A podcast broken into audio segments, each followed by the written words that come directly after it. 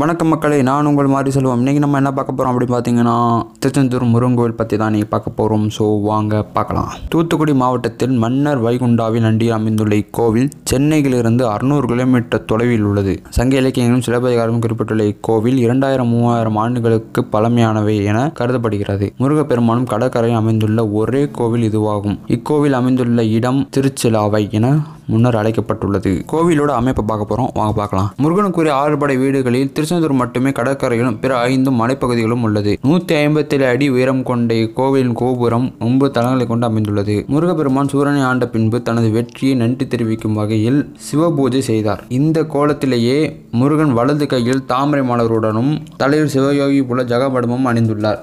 இவருக்கு இடது பின்புற சுவரில் ஒரு லிங்கம் இருக்கிறது. இவருக்கு முதல் தீபாதாரனை கட்டிய பின்பு முருகனுக்கு தீபாதாரணை நடக்கும்.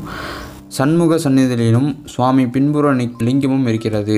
இவ்வாறு லிங்கங்கள் இருளில் மட்டுமே உள்ளதால் தீபனனை காட்டும் ஒளியில் மட்டுமே காண முடியும். இது தவிர வலப்புறத்தில் பஞ்சலிங்க சந்நிதியும் இருக்கிறது.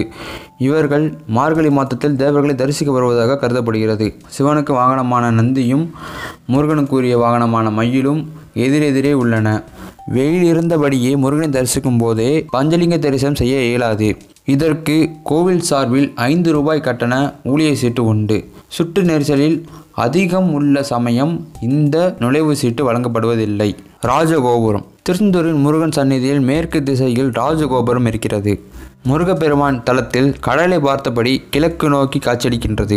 பிரதமான கோபுரம் சாமிக்கு எதிரே அதாவது கிழக்கு திசையில் தான் அமைக்கப்பட்டிருக்க வேண்டும். ஆனால் அப்பகுதியில் கடல் இருப்பதால் மேற்கில் கோபுரம் கட்டப்பட்டுள்ளது. இக்கோபுர வாசல் உயரமாக இருப்பதால் எப்போதும் அடைக்கப்பட்டிருக்கிறது. கந்திஷ்டி விழாவில் முருகன் திருமணத்தின் போது நள்ளிரவில் ஒரு நாள் மட்டுமே இந்த வாசல் திறக்கப்படும். அவ்வேளையில் பக்தர்கள் உள்ளே செல்ல அனுமதி கிடையாது.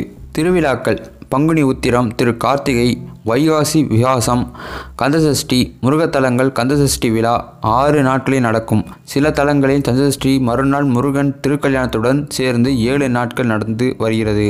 ஆனால் திருச்செந்தூரில் கந்தசஷ்டி முதல் ஆறு நாட்களில் சஷ்டி விரதம் சூரசாரம் ஏழாம் நாளில் முருகன் தெய்வானை கல்யாணம் அடுத்த ஐந்து நாளில் சுவாமி திருக்கல்யாண கோலத்தில் ஊஞ்சல் சேவை என இவ்விழா பன்னெண்டு நாட்கள் கொண்டாடப்படுகிறது. கோவில் திறக்கப்படும் நேரம் காலை ஐந்து மணி முதல் இரவு ஒன்பது மணி வரை திறந்திருக்கும். தமிழ் இலக்கியங்களின் புறநானூறு அகநானூறு திருமுருகாற்றுப்படை சிறப்பதிகாரம் என எல்லாவற்றிலும் சிறப்புடைந்ததாக உள்ளது திருச்செந்தூர்.